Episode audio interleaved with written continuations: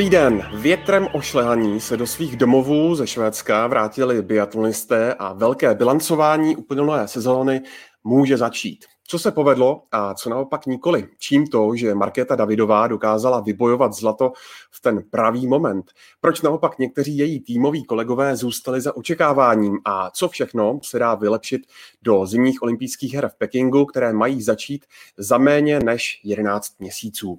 Na to všechno a mnohé další se pokusíme odpovědět v novém dílu Biathlon Focus podcastu a já vás vítám u jeho sledování i poslechu. A nadálku zdravím biatlonového experta České televize Vlastimila Vávru. Je tu s námi taky Ivoš Pospíšil z České tiskové kanceláře. Ahoj Ivo. Ahoj, díky. Chybět nemůže Petr Paseka z aktuálně CZ. Ahoj. Ahoj, všechny zdravím. A je tu s námi taky Hinek Roleček z webu ČT Sport.cz. Ahoj Hinku. Ahoj. Tak a od mikrofonu zdravím. mikrofon, promiň. Ondro, tak taky zdravím, ahoj. Ahoj. Od mikrofonu zdraví Ondřej Nováček a pojďme se na to vrhnout. Když se na tuhle uh, biatlonovou zimu podíváme s odstupem času, tak určitě přetrvá vzpomínka na ten zlatý uh, závod Markety Davidové a nebo na loučení s kariérou Ondřeje Moravce, ale taky se odehrály změny v mužské části českého týmu, zatímco u žen tam to je zatím poměrně neznámá, ale k tomu se ještě dostaneme. Ale vlastně jaké stěžení momenty bys z toho českého pohledu vyzdvihl hlavně s tím výhledem na olympijský rok? No tak ten úplně nejstěženější, už si to zmínil, zlato Markety Davidovi na mistrovství světa v tom individuálu, kde ona udělala, respektive neudělala žádnou chybu na střelnici a díky skvělému běhu uh, si dojela pro zlato. Byl to jediný, jediný takový výborný výsledek v letošní sezóně. Uh, pro ní, pro ní s na olympijskou sezónu, pro ní to je obrovská zkušenost, uh, protože je to pro ní průlom na velkých akcích. Ona doteďka neměla uh, individuální zlato nebo individuální medaily na opravdu velké akci a pro ní to znamená takový ty pocity, když sportovec si říká, ty, když se mi to tady povede, tak pak už mi to prostě půjde, už ze mě spadne taková ta nervozita, dokážu, dokážu si, že to umím, tak to přesně Marketa teďka dokázala a vzhledem k té olympiádě si myslím, že to bude hodně velká devíza a bude to hrát v její prospěch, protože tam si řekne, už nemám být z čeho nervózní, už jsem prostě mistrně světa, už mám něco za sebou.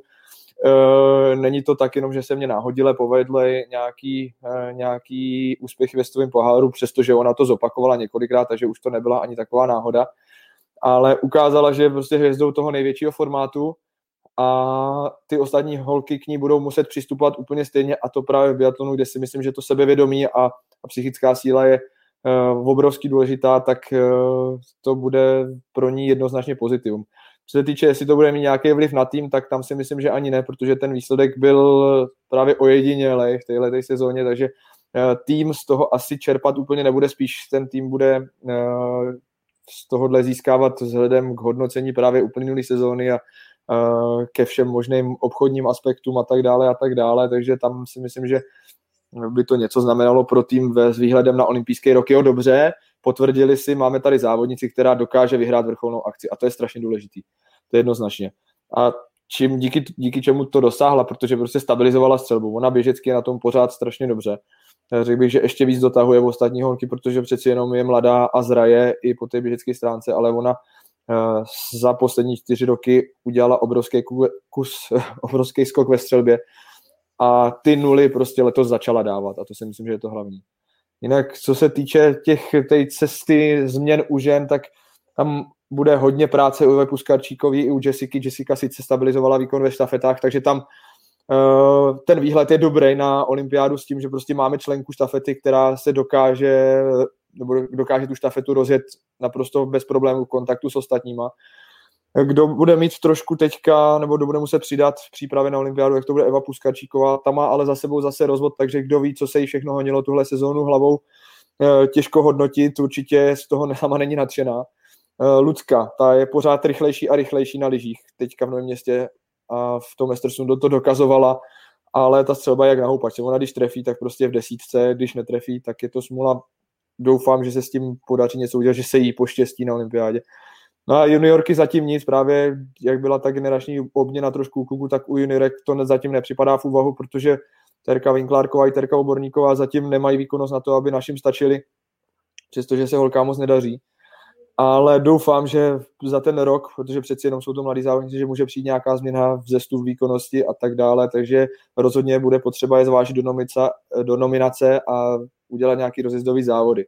Já plynule na to navážu s těma klukama, protože tam opravdu ta generace se mění, nebo ty generace se střídají a uh, po příchodu z juniorů, tak to je úplně jiná písnička než Uholek. Tam Mikuláš Karlík, hnedka první závod nebo druhý závod ve světovém poháru, okamžitě body a ve stíhačce to ještě vylepšil, další závod eh, znova do stíhačky, takže tam to bylo perfektní. Hornik Mikiska svoje první závody taky do stíhačky, ve štafetě naprosto skvělý, jsou to kluci, kteří dokážou udržet tempo eh, na tom krátkém závodě na té 7,5 ve štafetě, takže to by neměl být problém a hlavně jsou to stabilní střelci, což si myslím, že je naprosto nejdůležitější, což je velká změna oproti teďka Adamu Václavíkovi a bohužel i Kubu Štrteckému, kterým se poslední dobou ta střelba tolik nedařila. Doufám, že se to jako samozřejmě změní, protože eh, Kuba Čtvrtecký má na to běžecky velmi dobře, Adam Václavík úplně stejně, ale ta střelba je klíčová. Proti tomu Milan Žemlička, který se taky několikrát ukázal ve světovém poháru, tak ten je zase dobrý střelec, ale na těch lyžích nestačí a, ani na té 7,5. Tam prostě dostane, jestli dostane 3 čtvrtě minuty, minutu na 7,5, tak je to strašně moc a s tím potom česká štafeta samozřejmě závodit nemůže. Další takový velký, velký bod, který bych zmínil s přípravou na olympiádu, je to, že se Michal Krčmář dokázal okamžitě po covidu vrátit v takovém stylu, jakým se vrátil. Sice řekneme žádný, žádný zázračný výsledek, ale on se vrátil po covidu na mistrovství Evropy, kde hnedka zajel medaily a potom první závod na mistrovství světa byl jedenáctý s jednou chybou, to bylo, to bylo úžasný a mě osobně strašně překvapilo vůbec, jak se srovnal s tím závodním tempem, takže u Michala víme, že i kdyby přišel nějaký výpadek v přípravě, takže on se okamžitě dokáže vrátit uh, do toho závodního nasazení, do toho závodního tempa. Je to tím, jaký on je svědomitý, je to tím, jaký on je uh, prostě dříž a nedá nikomu nic zadarmo a maká na sobě ve všech ohledech. Uh, dalším takovým hlavním bodem, který bude dost důležitý, směrem k olympiádě, tak to bude příprava lyží. Je to hodně skloňovaný, my se o tom ještě budeme bavit, ale hodná mistrovství se nám to úplně tolikrát nevyšlo. Některé závody jo, některý ne, ale bude tam hodně věcí, které budou muset vedení svazu zvážit, jak už složení týmu, tak schánění materiálu pro závodníky, teda myslím Eh, ta kvalita závodních lyží, který taky se zmiňovali, že nebude nebyla úplně stoprocentní u všech, u všech možných závodníků. A potom servis, eh, samotná příprava, kde je potřeba neuvěřitelné finanční prostředky, ale bez těch lyží, bez těch lyží, bez toho materiálu to prostě nepůjde. No a ten poslední bod, eh, ten konec Ondřeje Moravce, no tak to je on kdyby, kdyby věděl, že na olympiádě ještě může udělat nějaký pěkný výsledek, nebo že medaily, tak rozhodně končit nebude, ale on ví, že už uh, ta motivace není taková, že už jako fyzicky nebo spíš tou výkonností není na úplný špičce nebo mezi úplnou špičkou toho světového poháru, což si myslím, že ho, že ho brzdí i mentálně a on rozhodně nechce končit, takže bude končit v poli poražených. Takže tam si myslím, že přestože spousta lidí se mnou třeba nebude souhlasit, tak on končí v ten pravý čas a myslím, že měli a k tomu se vlastně taky ještě budeme vracet, že měl spoustu prostoru k tomu, aby předal zkušenosti dál. To bylo podcastové antre jako hrom. Doplníte kluci ještě něco? Já, jestli můžu, abych se vrátil na začátek eh, té vlastové odpovědi, a sice když, jsme, když uh, řešil Marketu Davidovou a vlastně tu psychiku, vlastně jak se změní to, že ona už nemusí nikomu nic dokazovat, je mistrně světa, tak tady právě jsem hodně zvědavý, jak, co to s ní udělá, protože vemme si, že ta role se trošku, nebo trošku výrazně se změní. Z toho, z toho člověka, který na ten výsledek čeká, je vlastně ještě pořád jako mladý, relativně nový v, tom, v, tom dospělé, v té dospělé kategorii, je to mistrně světa. A po odchodech vlastně všech té zlaté generace, ona je vlastně jako tahounem toho týmu, jako všechny, všechen ten jako v uvozovkách tlak nebo ta mozor, pozornost bude prostě směřovaná na ní. Při vší úctě k Michalovi Krčmářovi jeho potenciál je taky vysoký, ale prostě ona v podstatě může každý závod vyhrát, když se to tak jako řekne, když se to sejde. A směrem k té olympiádě ten tlak se bude jako zvyšovat, takže já doufám, že ona má dobrou povahu na to, že je taková trošičku v tomhle eh, asi salámistka, jako v tom nejlepším slova smyslu, ale Jenom doufám, že jí tohle jako nesemele, protože ty opory skončily a v podstatě teďka ta jediná závodnice světové třídy je ona a prostě všechno to, co, co to sebou nese, ty mediální povinnosti, ta očekávání, ta, ta vlastně nevole, když se něco nepovede, známe prostě lidi, že jo, který když prostě jednou ona vypadne z top 10, tak ji budou třeba psát, nadávat nebo něco. Takže teďka to bude hrozně všechno na ní a mm, trošku se toho bojím, ale zároveň eh, doufám, že to jako všechno ustojí, ale prostě teďka prostě ona je tou jedničkou a za ní dlouho nic, jako když ten, doufám, že to není jako neúctivý vůči ostatním členům týmu, ale tak to prostě je, takže toho se trošičku obávám. Tak já jenom ti přidám Petře uklidnění, protože ona opravdu je jako ta správná povaha, která si to nebude brát tolik. A e, myslím si, že je, když to řeknu trošku s nadsázkou, doufám, že to nevyzní špatně, trošku správně jako sobec v tomhle tom, že ona prostě pojede na to a nebude si připouštět ten tlak a to, že musí táhnout celý tým. Takže tam si myslím, že to bude naprosto v pořádku a když to vezmeme, tak ona už letos jako byla v trošku v pozici té jedničky, ale teď, jak říkáš, tím zlatem na mistrovství tak bude umocněný a opravdu ten mediální tlak bude větší a myslím si, že ona nebude mít problém s tímto ustát. Mě by k tomu ještě vlastně zajímalo, jak sama si ten tlak na sebe um, vystupňovala tím, že vlastně řekla, že po Pekingu um, možná se rozloučí s biatlonem. Jestli to bude tak, že uh, tuší, nebo v sobě možná tuší, že to může být poslední sezóna, takže vlastně teď nebo nikdy, a nebo naopak vlastně si říká, že mm, uh, není tady jenom ten biatlon, mám tady prostě mm, různé školy rozdělaný a mm, přemýšlím o životě i jako jinak než mimo ten biatlon, takže to může být na, naopak osvobozující v tomto smyslu. A um, já si myslím, že jako řada lidí pořád ještě jako nevěří tomu, že by úplně jako skončila po tom, po tom Pekingu, ale já bych se tomu vůbec jako nedivil, kdyby vlastně to takhle třeba měla v sobě nastavený a vlastně uh, měla tu, nechci říct formu úniku připravenou, ale nějak jako uh, vlastně cítím to naopak jako by tu sílu, uh, že um, pro ní ten biatlon není úplně jako úplně všechno, celý život, ale vlastně tady má i jiné cesty, které má prostě potenciálně připravený. Takže jsem na tohle hrozně zvědavý, jak, eh, protože se na to samozřejmě budou postupně všichni ptát, jako jestli to je opravdu myšleno vážně a, eh, a to tak, jak vlastně i s tím letím dokáže nějak pracovat potom. Jestli chceš, abych na to reagoval ještě, já si myslím, že to, co jsi říkal, to druhý, takže jako je správně, já samozřejmě do hlavy nevidí nikdo, ale myslím si, že ona přesně ten život bere jako opravdu s tím širokým rozhledem a právě přesně to, co říkala, tak je takový, že nebere biatlon jako úplně to nejdůležitější v jejím životě. Že asi takhle. Ivoši, když se vrátíme k Ondrovi Moravcovi, který v Novém městě na Moravě ukončil kariéru, bohužel bez přítomnosti fanoušků, stejně jako před rokem Michal Schlesinger, tak jak moc podle tebe ta jeho přítomnost Eh, bude v českém týmu chybět, protože víme, že on si vlastně tu kariéru o rok prodloužil kvůli tomu, aby ještě eh, třeba taky mohl předávat zkušenosti mladším závodníkům. Tak u koho třeba ty vidíš, eh, řekněme, nějaké podobné Moravcovi rysy z těch, z těch nastupujících biatlonistů?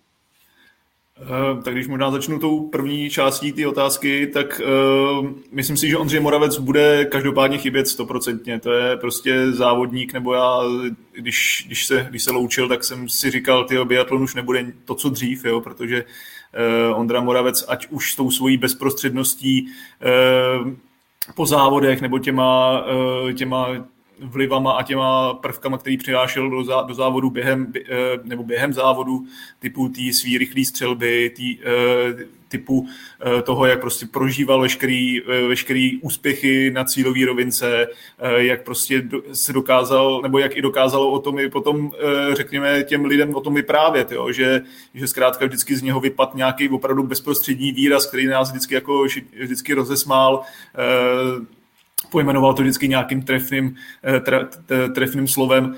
Eh, myslím si, že v tomhle tom je jedna věc, kde samozřejmě bude chybět. Druhá věc je potom jako ten jeho eh, nesmírný vliv, protože on je skutečně byl závodníkem, který si to opravdu vydřel a opravdu odpracoval. To, na tom se přesně ukazuje, jak se říká, že prostě biatlon bolí, že to prostě není jakoby vůbec jakoby lehký sport, co se týče fyzické jako aktivity a tak dále tak uh, Ondra Moravec byl jeden z těch příkladů, který opravdu si to uh, odpracoval, oddřel, uh, i dozrál, jo, protože pamat, musíme vzpomenout na ty začátky té jeho kariéry, kdy on vlastně přišel z těch juniorů, byl talentovaný, nadějný medailista, dlouho mu to tam nepadalo, dlouho se prostě hledal typu, hodně to připomíná, nebo vždycky se eh, na to naráží, že podobnou kariéru by mohl mít Adam Václavík, třeba i teď mi Kuba Štrtecký, že prostě potřebují k té střelby trošku dozrát. No a pak se paní podívejte, vysázel tam prostě stojku za 20-19 vteřin, odjel uh, žádný trestní kolo a, a do cíle teda dá. Jako.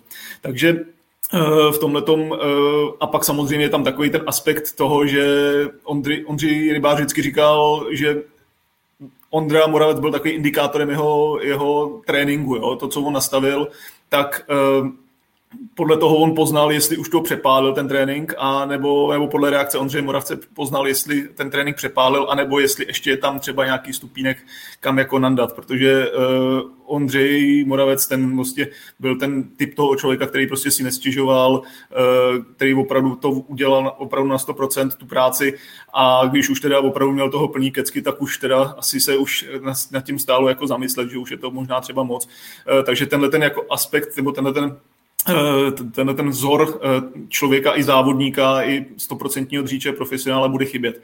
No a jestli vidím někoho za ním, tak uh, samozřejmě, že vidím, určitě, protože každý, kdo chce v biatlonu uspět, tak musí touhletou cestou, protože nikdo tu práci za něj neudělá. Nikdo tam prostě za něj ty tréninkové kilometry neodjede, nikdo prostě ty terče nesestřelí za něj. On prostě, ať už je to prostě, ať se to týká těch mladých talentovaných kluků, který vlastně přichází, tak Eh, každý z nich musí mít v sobě eh, takovouhle býčí vůli eh, pro to, aby skutečně byl úspěšný, jako třeba Ondřej Moravec. A několikrát padalo, že prostě Michal Krčmář prostě si od něj spoustu věcí jako naučil, vzal, inspiroval se jim, takže Michal je přesně podobná jakoby nátura v tomhle tom a zároveň má i, i měl i ten vzor v Ondřeji Moravcovi, takže takže v něm vidím eh, určitě jako výborného následovníka. Eh, následně Kuba Štrtecký si myslím, že na tréninku taky dělá, co se dá, aby prostě tu střelbu zlomil, takže tam si, tam si myslím, že, že ten, tento v sobě má taky. A co se týče těch mladých, jak říkám, eh, určitě každý má obrovský potenciál. Stejně jako třeba před časem je měl, ho měl Ondřej Moravec a teď myslím si, nebo věřím v to, že prostě v nich ta, tato, tenhle ten 100% perfekcionalismus je a pokud v nich jenom na 99%, tak se prostě k tomu dostanou do, to, do těch 100% prostě hravě, protože uh, tohle to cesta, kterou nastavil Ondřej Moravec, je ta cesta úspěšná. Tak, uh, Vlasto, ty jsi v úvodu hovořil o Michalu Krčmářovi. Co myslíš, že mu ještě chybí k tomu, abychom ho v té top desítce výdali častěji a třeba uh, myslíš, že by mohl uh, zopakovat, řekněme, ten překvapivý, uh, překvapivý medailový úspěch z poslední olympiády? Tak Michalovi v současné době mu chybí ta běžická výkonnost, protože on střelecky je na tom dobře zvednul se ještě v okus oproti tomu, co byl z nějakých 82-3% na 86 dohromady. Teďka do, leže dokonce na 90%, takže tam jako přišla obrovská stabilizace ve střelbě. On kdyby nebyl, kdyby nebylo covidu, tak si myslím, že se v průběhu toho ledna rozzávodí a ten únor vypadá ještě úplně jinak. Ale to je samozřejmě jenom otázka, je to teorie, ale u něj to tak vždycky bylo. Eh, každopádně on v tom běhu zaostává za tou úplnou špičkou, za, řekl bych, tou první desítkou. Eh, tam ty kluci jezdí většinou do ztráty půl minuty na vítěze a on jezdí kolem ztráty jedné minuty, což je když to převedu na ty analýzy, co má, co má IBU k dispozici, tak eh, třeba Johannes B. má na průměrného běžce v světovém poháru náskok 4% toho jeho běžeckého času a Michal Krčmář, Michal Krčmář průměrně 1%. Takže tam, kdyby došlo k posunu na 2, na 3%, samozřejmě je to strašný, strašně moc práce a strašně moc jako v tom závodě sil, tak by to bylo naprosto ideální a s tou jeho střelbou by byl naprosto pravidelně do první desítky. Eh, každopádně ten běžecký výkon není jenom o tom, jestli ten závodník je na to dostatečně za celou sezonu dobře připravený. Je to i o momentální formě, která právě se stupňuje. O tom jsem mluvil, že kdyby v tom lednu neměl covid, tak ten únor vypadá jinak, protože tam je právě prostor pro to tu formu připravit a vyladit. Ale je tam taky dost velký faktor a to jsou lyže. E, příprava lyží v tom běžeckém výkonu hraje naprosto zásadní roli. A bez těch lyží, bez těch lyží to prostě nejde. I kdybyste byl sebe lepší běžec, tak e, tak ten výkon na trati prostě nepodáte, ty liže vás nepodržej a ten čas bude špatný. Takže liže jsou podmínka naprosto nutná ale samozřejmě nikoli v postačující a to sami platí u střelby. Abyste mi zajeli dobrý výsledek, tak musíte dobře zastřílet a zase to nestačí, protože musíte mít k tomu ty lyže. Takže tyhle ty dvě podmínky musí být splněny k tomu, aby závodník měl dobrý předpoklady uh, pro dobrý výsledek. Takže rozhodně ten běžeck, ta běžecká výkonnost, když se Michal posune, když bude mít uh, o něco líp připravený lyže, tak tam jednoznačně bude aport to vyladění formy, což znamená samozřejmě ten zdravotní stav. Mimochodem, když jsme u lyží, tak mě teď napadlo, co jste říkali na tu situaci z Nového města na Moravě, kdy tam jeden závod uh, biatlonisté odjeli uh, vlastně na několika málo, málo párech lyží.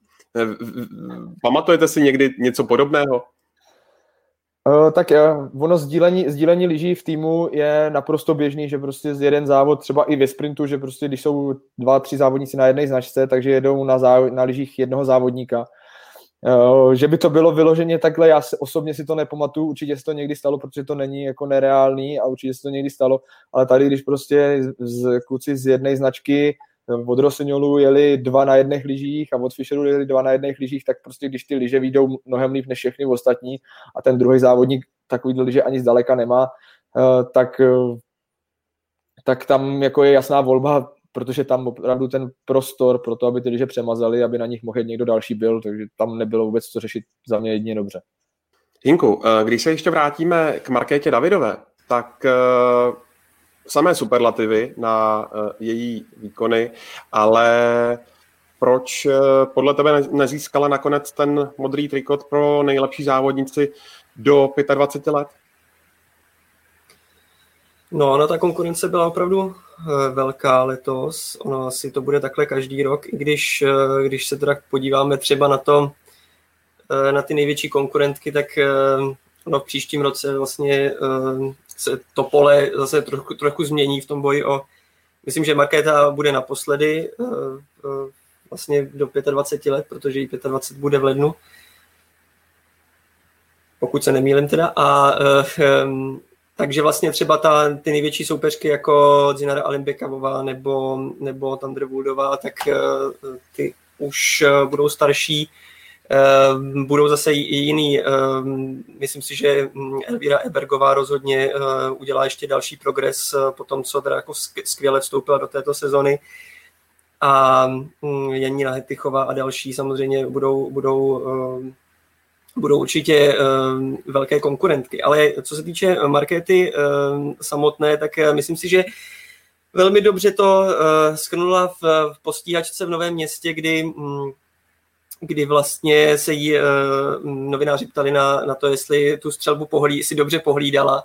A ona vlastně už trošku jako uh, nervózně říkala, že uh, ona vlastně to, to není jako pro ní hlídání té střelby, uh, ona ona vlastně um, v té, co se týče rychlosti, tak ona prostě rychleji nezastřílí a řekla přesně, že je na čem pracovat do příštího roku, takže cítí, že opravdu, už jsme to tady několikrát rozebírali, ale že vlastně ta rychlost střelby um, jí dost limituje a sama si to moc dobře uvědomuje a um, Myslím si, že eh, to bude jakoby jedna z, jeden z hlavních faktorů, eh, kde mm, na čem jako budou s trenéry pracovat, ono to bylo znát už, eh, jak Vlasta říkal ze začátku, že tu mm, úspěšnost střelby posunula za poslední čtyři roky výrazně, tak ono eh, třeba za poslední rok taky posunula řekl bych o, ně, o tři, pět vteřin, docela výrazně rychlost střelby v leže.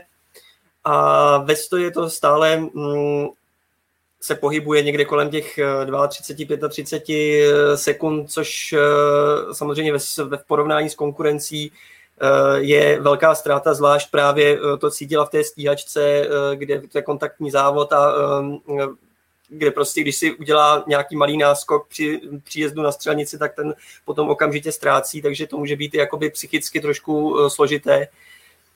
A myslím si, že to je, navíc to taky záleží na tom, s, s kým zrovna střílí, takže pokud byla, byla v té stíhačce šestá a uh, před ní dojela pátá Vílerová, tak samozřejmě ten, ten rozdíl potom třeba bezprostředně na té střelnici také může být znát, protože prostě uh, dokáže odstřílet uh, stojku o třeba i 10 sekund uh, rychleji, takže um, tohle to, mm, myslím si, že mm, pokud, protože co se týče rychlosti, rychlosti běhu, tak tam samozřejmě, eh, když eh, vlastně povídal o, o Johannesi B, že o 4% lepší než průměrný, průměrný běžec, tak to tež, ty, tyhle ty čísla teď měla Markéta Davidová, pravidelně se umistovala v rychlosti běhu do první desítky s minimálními ztrátami na, na, na ty nejlepší. A co se týče té úspěšnosti třeba, tak tam to jde také opravdu nahoru jak ve, v, lež, v leže, tak, tak ve stoje, takže tam prostě ta, uh, myslím si, že klíčem opravdu um, uh, rychlost střelby, zvlášť pokud uh, bude chtít myslet na úspěch právě typicky ve stíhačce nebo, nebo v závodu s hromadným startem. Ale jinak obecně se dá říct, že v této sezóně obrovsky stabilizovala výkonnost, Eh, když se podíváme na ty výsledky, tak eh, jenom osmkrát byla mimo elitní dvacítku, eh, šestkrát byla vlastně v první šestce. Takže vlastně ten rozptyl uh, už jako v těch umístěních není zdaleka, zdaleka takový, jako, jako třeba ještě minulou sezónu. A uh, vlastně důležité také bude, aby, aby udržela uh, se zdravotně v pořádku jako tuhle tu sezonu až na, teda, na, ten, na ty poslední závody v Estersundu, kde, kde, uh, kde ovlivnilo její výkonnost Eh, ty eh, střevní potíže, takže eh, pokud, pokud samozřejmě v přípravě bude zdravá a i v průběhu sezóny a zvlášť teda před, před olympijskými hrami, tak, tak to samozřejmě taky je důležitý faktor. Ty jsi Jinku zmínil... Já se omlouvám připojení, jestli teďka mě slyšíte, ale Hinku to je vlastně strašně pozitivní, jo? Že, že vlastně máme mistrní světa a bavíme se tady o těch jako dá se říct, velkých rezervách, eh, které ještě má, jo. takže to je vlastně super. Uh, já se omlouvám ještě jednou za to připojení. Mrzí mě, že jsem neslyšel tu část uh, s lyžemi, protože vím, že jste ji řešili, ale tak se mi to trhalo, tak to já se pak vás ty doptám ještě, ještě potom zvlášť, ať neotravuju po druhý. Já jsem to tak jako jenom nakous, já si myslím, že se k tomu ještě vrátíme, protože tam ještě ten, ten prostor je. Já jenom ještě budu reagovat na tu marketu Davidou, přesně jak si říkal, tam jako je obrovská rezerva a je to úžasný, že u mistrně světa se bavíme o tom, že ještě, ještě má jako hodně, hodně kam zlepšovat. Eh, protože opravdu, když vemeš čtyřpoložkový závod, tak tam je to kolikrát jako desítky sekund, což je úžasný eh, kde ta rezerva ještě je. Eh, nicméně nevím, jestli Marketa někdy bude schopná střílet jako Dorota Víredová. To je prostě, řekl bych, takový trošku přírodní úkaz ale, ale jestli jste si všimli, tak ke, koncem, ke konci sezóny, tak ona už ty spoložky dokonce střílela některé uh, pod 30 sekund, jak lešky, tak stojky, takže tam je strašně vidět i progres eh, v průřezu té sezóně no, v průřezu sezóny a je vidět, že ona teď už ke konci věděla, že s tou střelbou je na tom dobře, teda co se týče úspěšnosti a že už zkoušela střílet i o něco rychleji a i tak tam ty nuly padaly. Takže to si myslím, že je strašně dobře vidět, prostě, že ona to ví, že to zkouší a že to zkouší v tom závodním zatížení, protože ví, že za celou letní přípravu se o tom můžou snažit stokrát, ale pak přijde prostě závod, přijde nervozita a tam už si to jako jen tak nevyzkouší. Takže tohle řekl bych, výborný, že si to vyzkoušela i teďka na konci sezóny, protože fakt jsme viděli, že ona kolikrát ten čtyřpoložkový závod zastřílela v tom střeleckém součtu zhruba za dvě minuty, což předtím bylo třeba i dvě třicet. Takže to je půl minuty a půl minuty na trati je strašně hodně. Tam jako si myslím, že je velmi dobře, že to zkouší. Jinku, když jsi zmínil uh, ty střevní potíže teď ze závěru sezóny v Estersundu, tak myslíš Ivoši že byla chyba, že ten sprint Češky jeli? Uh, ne, nemyslím si, že by to byla chyba. Prostě to zkusili. Tam si myslím, že, že to, že tam jako, když už tam jako dojeli na to místo, samozřejmě to už tam uh, samozřejmě se nedá nic moc dělat, uh, tak si myslím, že nebylo moc na, i na co čekat, je prostě blíž, je to konec sezóny, prostě v, eh, tam šlo o to, to prostě čistě zkusit, eh, nevyšlo to, to se prostě stává, tohle to jsou věci, které samozřejmě nikdo neovlivní, ale rozhodně si nemyslím, že byla chyba přijet na závody, zjistit, že to nejde, tak teda nebudu závodit, to ani náhodou, to spíš by byli špatní bojovníci, kdyby to neskusili, naopak to pitu. Eh, Petře, Vlasto, já jsem měl takový pocit, že ještě něco dodá. Já jsem jenom, já jsem jenom, já jsem jenom pokyvoval, jako, že souhlasím s Ivošem. Eh, Petře, když se ještě vrátíme eh, k těm eh, Češkám, tak Vlasta to vyjmenoval skvěle, ale máš ty nějaký recept, čeho se vlastně chytit? Protože víme, že Eva Puskarčíková nejhorší sezóna za posledních sedm let, Jessica Jislová, také to ke konci sezóny nebylo kdo ví jaké. Lucie Charvátová samozřejmě eh, super rychlá, ale střelba víceméně taková sinusoida. A pak je ta propást, pak, je, pak jsou terky, Oborníková, Vinklárková a dlouho nic. Tak co s tím? No, tak řešili jsme to tady vlastně, už, už to Vlasta docela zevrubně na začátku schrnul.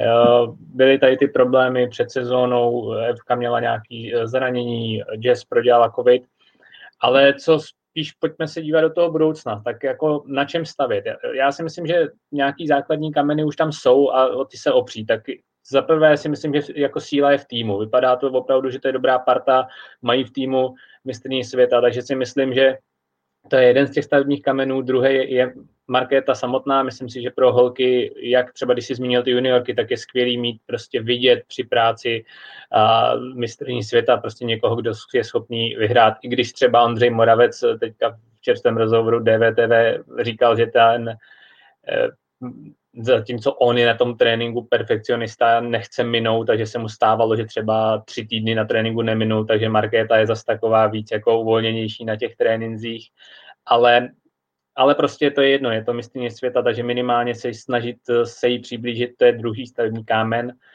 Ale kde jsou ty rezervy? Tak já třeba docela souhlasím s panem Hamzou, který v rozhovoru vlastně teďka čerstvém říkal, že že musí zapracovat na té důslednosti, že, že spolupráce s Egilem Jelandem je sice dobrá, ale že v létě dost eh, ten tým trpěl na tu jeho nepřítomnost. Samozřejmě ještě umocněnou tím, že se nedalo cestovat. A že to, že holky všechny jsou šťastní, je sice jako super, ale nestačí to, že prostě v okamžiku, kdy on tam není ten tvrdý dohled, tak uh, samozřejmě to někde jsou to takový ty detaily, které pak unikají. Jo? Samozřejmě, že třeba Lucka Charvátová si to pochvalovala, že spoustu té přípravy můžou absolvovat individuálně, to znamená, nemusí někam jezdit, jo? jedna je v Jablonci, druhá je třeba na dovolený v Chorvatsku, udělá si tam ten trénink, který je napsaný, takže jako taková určitá volnost má samozřejmě výhodu v tom nějakým psych, psychologickém rozpoložení, že, že samozřejmě si to můžete udělat dle svého, ale prostě může se stát, že ten šestý úsek toho opakáče už nejdete tak, jako kdyby tam stál ten trenér se stopkama a, a tak dál. Může se to prostě nasčítat. Takže v tomhle já docela souhlasím, že ta důslednost a taková ta uh, přísnost uh, je na místě, jak, jak jí docílit, uh, jestli, jestli třeba by uh, ten ženský tým se měl třeba na nějakou část přesunout za Egilem do New Yorkska, nebo vlastně se mluví, nebo a pan Hamza naznačil že by se uvažoval o sloučení těch reprezentací mužských, ženských, tak zase, aby jako personálně to bylo pokrytý. Takže určitě si myslím, že tohle je jako ta, ta cesta, která, nebo taková jako místo, kde máme třeba nějakou rezervu, jo? že prostě v tom důsled, ta důslednost přes tu letní přípravu, ten kontinuální dohled, to, aby ten trenér měl stoprocentní přehled, aby to nebylo přes Skype, přes nějaký uh, Excelový tabulky a tréninkový deníky, ale aby je prostě viděl. I on z toho musí mít nějaký pocit. I on vidí, uh, že třeba jo, tady už pojďme povolit, protože připadáš mi trošku prostě, nevím, nějak, že se něco jako s tebou děje, tak teďka pojďme zase naopak do toho šlápnout. Tohle, když to takhle zevrubně jako tady popisuju, tak si myslím, že je ta, ta největší rezerva a to ten předolympijský rok se musí jako zlepšit. Jedna věc eh, je přítomnost Gila Jelanda, to je, to je jasné, ale druhá, jak už eh, říkal Jiří Hamza pro svazový web eh, ohledně možného sloučení reprezentací. Na druhou stranu v té předolympijské přípravě byly by takhle razantní změny Ivoši vlastně žádoucí? Uh, já jako možná to vezmu trošku z jiné strany. Možná je dobře, že se tyhle ty věci ukázaly ještě tenhle ten rok, než, mm. než, než třeba ten příští, ten olympijský. Jo? Tam by prostě z toho potom, nechci říct, že bylo zklamání, nebo určitě by bylo zklamání. Uh, I když na jednu stranu by byla prostě z vrcholní akce zlatá medaile jako, dneska, jako letos, tak by, tak by to samozřejmě také vypadalo jinak, ale může se na tom zapracovat. Eh, myslím si, že je dobře, že teda to přišlo v tenhle ten rok, že se prostě ještě o tom dá bavit a dá se prostě některé věci Uh, určitě zlepšit nebo prostě nějakým stylem je upgradeovat. Uh, na druhou stranu si zase nemyslím, že by prostě bylo žádoucí nebo prostě nějaký obohacující, kdyby to prostě se všechno rozprášilo, jo, nenechal kámen na kameni a začalo se stavět znova rok před olympiádou. To je prostě jako, to by bylo špatně z mýho, z mýho pohledu. Takže ukázali se určitě nějaké nedostatky, nějaké mezery, ať se tady přesně Petr bavil o, o té o té nepřítomnosti Gila Gelanda, ať byla samozřejmě zapříčiněná všema těma eh, světovýma eh, záležitostma, které se dělají kolem koronaviru a podobně. Eh, a nebo samozřejmě i proto, že on tam samozřejmě na tom severu má také svoje, svoje věci k zařizování, tak, tak je to a to už, jsou, to, to už potom se budeme bavit o těch lyžích a podobně, ale uh, jsou to všechno mezery, které se ukázaly, že ano, špička jakoby v tomhle tom odskočila nějakým stylem, uh, ano, nedělalo se prostě všechno úplně ideálně dobře, ale nemyslím si zase, že by to bylo jako na to, aby to prostě se celý uh, rozbombardovalo a stavilo znova. Já si myslím, že stačí prostě na těle těch jakoby základech, které jsou, nebo myslím si velice, velice, velice, velice vysokých základech, tam jenom stačí jenom dopostavit tu střechu, která vlastně zbývá eh, a zase to nějak jakoby dorazit, takže tam není, není nějaká jako, eh, je to, je to čistě o nějakých detailech, které se potřebují doladit a myslím si, že pokud se na, to, na ně jako poukázalo letos, tak je to naopak super, než že by to bylo příští rok. Já si na to můžu reagovat, tak přesně jak říká Ivoš, dobře, že se to ukázalo letos, protože ta změna nějaká přijít prostě musí, ať už ne třeba personálně, ale už jenom přístupu trenérů, kdy opravdu uh, Jirka Hamza s Ondrou Rybářem si sednou s Egilem Jelandem a řeknou si, hele, je potřeba to teďka dělat trošku jinak. Naprosto souhlasím s Petrem, že ta důslednost je naprosto potřeba, protože k tomu, aby závodník mohl trénovat sám, sám na sebe, mohl mít svůj vlastní tým, potřebuje mít jistou mentalitu. Tohle si mohl dovolit závodník formátu Ole Einar Vendalen a jemu podobní, protože to jsou lidi, kteří Eh, i ve svém volném čase, v čemkoliv, na čemkoliv přemýšlej, tak jim jde prostě o to, aby v tom biatlonu, v tom svém výkonu byli ve finále oni ti nejlepší a dělají pro to úplně všechno. To jsou lidi, kteří, když půjdou přesně na ten trénink a půjdou v šestý opakování výjezdu, tak oni se sedřou na krev a pak si řeknou, tak si dám ještě jeden, abych se jako dorval úplně a zítra mám volno, že si to užiju.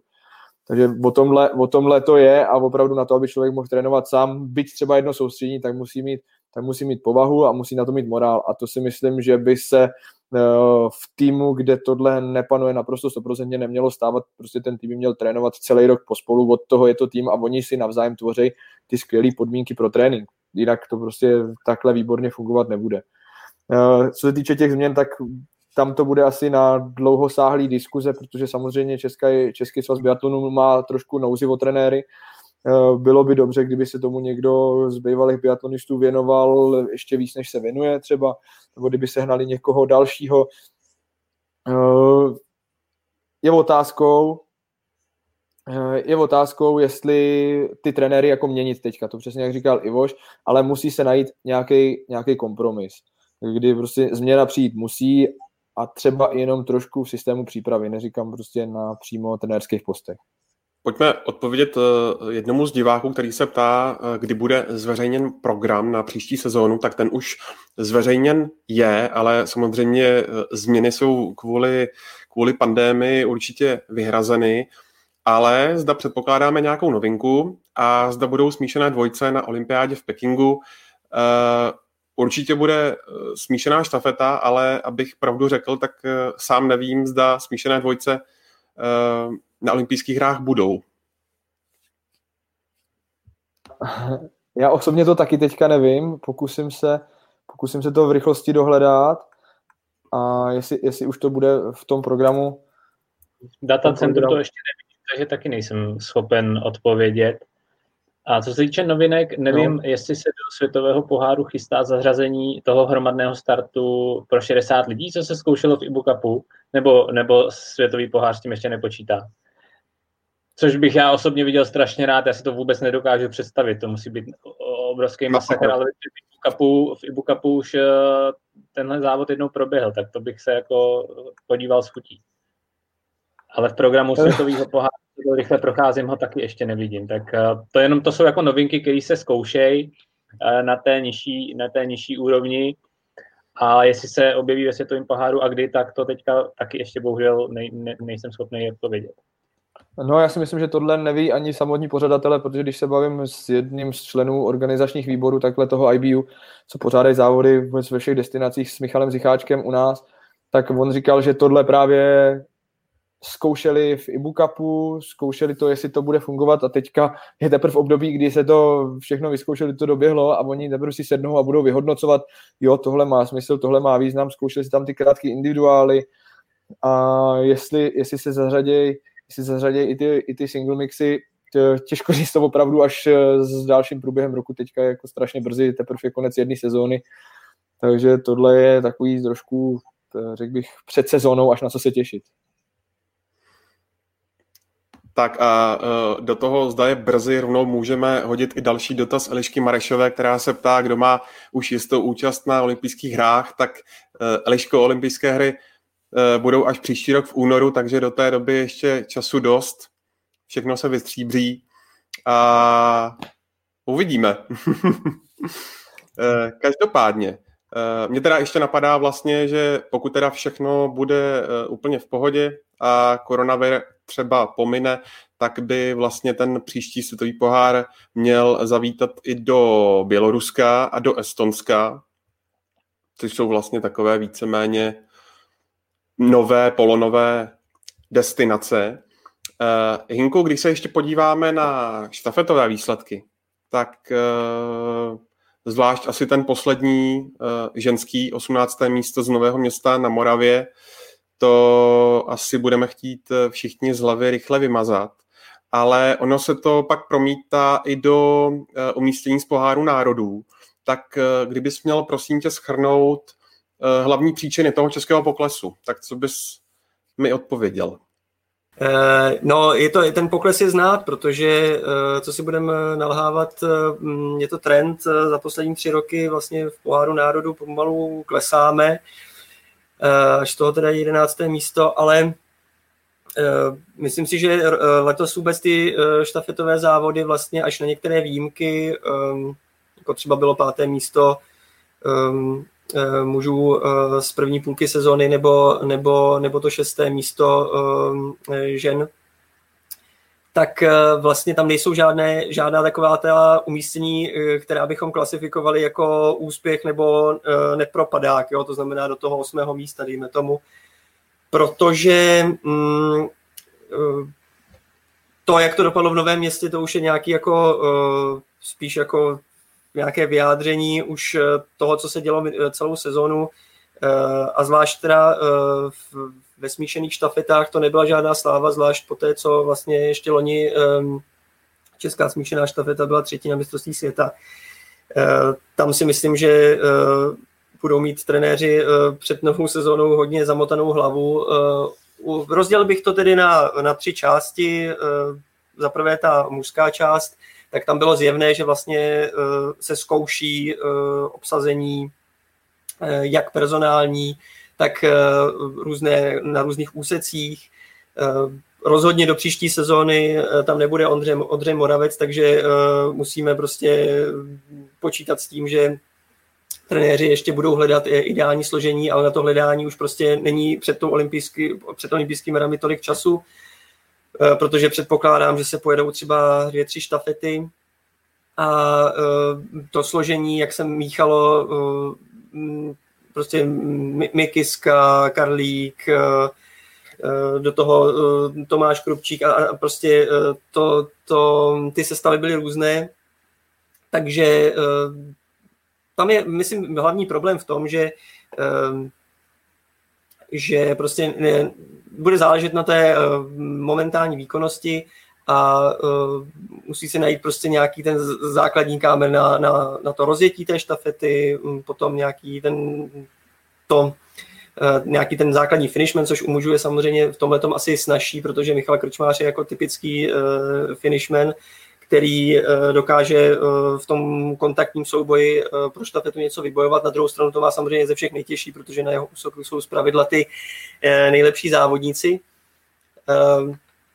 Každopádně chybí tam eh, zatím taková ta stabilita výkonu, pro tu štafetu je důležité, aby prostě všechny ty úseky eh, byly takové ty spolehlivé a eh, pokud prostě jsou tam určité jako výpadky ve střelbě výrazné, což se bohužel třeba stávalo Kubovi Šteteckému, ale nejen v letošní sezóny, tak, tak je to samozřejmě pro tu štafetu jako komplex problém.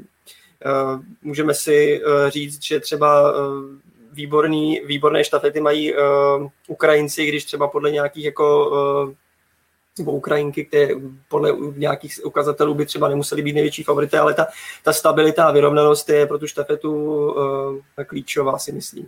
No a um, u žen tam je zase jakoby uh, problém uh, opačný, protože uh, tam to zkoušení není takové, jako tam není moc, uh, jak jsme o tom mluvili, um, ta zásobárna tam prostě v těch biatlonistek není taková, takže tam spíš jde o to, jak to správně sestavit a to, ta sestava s finishmenkou Ludskou Charvátovou se nějak se zdá, jakoby a s tím, že na první úseku je Jessica Jislova, tak se vypadá, že by mohla být nějak stabilní, ale tam je problém zase s tou nevyrovnaností střelby u Lucky, což v rozhodujícím úseku může být problém.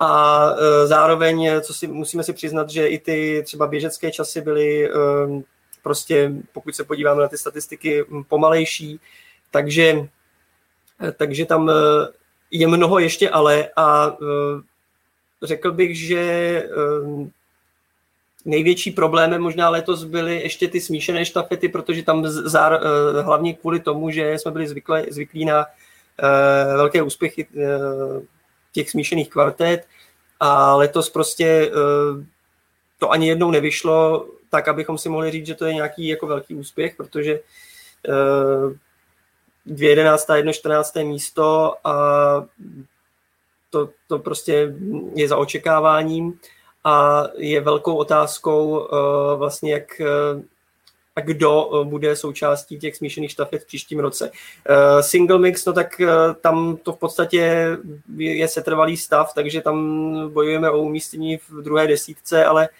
um, tam žádný jako vydělený progres není a asi těžko očekávat, že v následující sezóně bude, protože prostě charakterově asi, myslím tím, jakoby um, charakterem rychlostřelce a zároveň eh, eh, vlastně závodníka, který by jako byl eh, jako výborný na lyžích, tak v současnosti mm, asi úplně dvěma takovými jako mezi ženami a muži nedisponujeme, takže tam úplně navíc ta konkurence tam je opravdu obrovská, takže tam si nejsem jistý, jestli můžeme očekávat úplně nějaký velký posun. No. Takže myslím si, že uh, je tam, je tam strašně moc otazníků a uh, jako zdá se, že tedy jako složení žen by mohlo být jasné, ale tam zase záleží na to, jestli třeba některá z té čtveřice nevypadne kvůli třeba zdravotním problémům a tak dále, pak by to byl velký problém. Ale každopádně viděli jsme, že tam ten potenciál na uh, dobré umístění je, ale um, musí se s tím prostě hrozně ještě pracovat. No.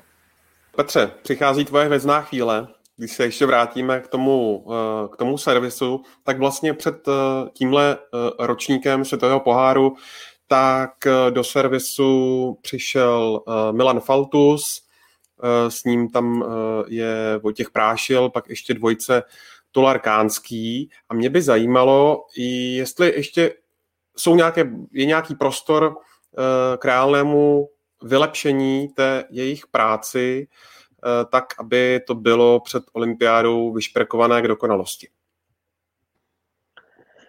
Tak prostor k vylepšení je vždycky, ale když se bavíme o lyžích, tak musíme připomenout jednu jako zásadní věc a sice zákaz těch fluorových vosků. Minule jsme to tady rozebrali zevrubně, mělo to vlastně nastat už před touhle sezónou. FIS to odložila vlastně na tu sezonu další. Já osobně si pořád nedokážu představit, že ten zákaz jako vejde v platnost. Jo. Mně to přijde tak brutální jako zásah do, do, do, vůbec do toho závodění, jo, protože to jako týmy, jako jsou Češi, by se v podstatě odstitli na bodu nula. Jo. Všechny věci, které jsou vyzkoušené, eh, by jako byly jako v historie a najednou by se museli testovat nové produkty bezflorový, nový lyže, ty lyže by se museli vlastně, jsou kontaminovaný florem, museli by se nějak vyčistit. Vlastně já, když jsem dělal rozhovor se servismenem českého běžkařského týmu s Martinem Blaškem, tak ten vlastně říkal to, co, to, co jsem zmínil, že by byli na bodu nula a že vlastně si myslí, že a tou tou linkou, kterou se ten vývoj toho, té úpravy lyží bude vyvíjet pod, po zákazu toho floru, je, je, jsou ty struktury, ty, ty broušené struktury, ne ty vytlačené, ale ty prostě broušené. A to taky, že jo, oni spolupracují s Technickou univerzitou v Liberci, snaží se vymýšlet eh, nové struktury, takže to je úplně nová vlastně oblast, která doteď nehrála až takovou roli. A vlastně hodit ty týmy na ten bod nula těsně před olympiádou, mně přijde tak strašně jako zásadní, že já doufám, že se to ještě o tu sezonu vlastně zdrží. Zdrželo se to vlastně letos kvůli tomu, že ten mechanismus té kontroly uh, ještě nebyl tak přesný, aby, aby, ta, aby ty organizace FIS, po případě IBU, uh, si jako troufla to spustit. Ale já doufám, že ještě vydrží tu sezonu, protože osobně si myslím, že by to strašně zvýhodnilo ty obří týmy. Ty obří týmy, jako je Norsko, jako je Švédsko, který prostě mají ten kapitál, mají tu, mm, mají tu infrastrukturu na to, aby prostě ty věci vytestovali, vytestovali by jich daleko víc, daleko víc struktur. Prostě to jsou úplně nesrovnatelně veliké týmy servisní. Takže tohle je samozřejmě téma obří a když teda předpokládáme, že bude platit to, co zatím platí, a sice, že ten zákaz vzejde v platnost někdy v červenci, a sice teda před touhle sezonou, tak je opravdu nutné asi ten tým posílit právě s ohledem na to, že bude potřeba toho strašně moc vytestovat, vyzkoušet struktury a vůbec ten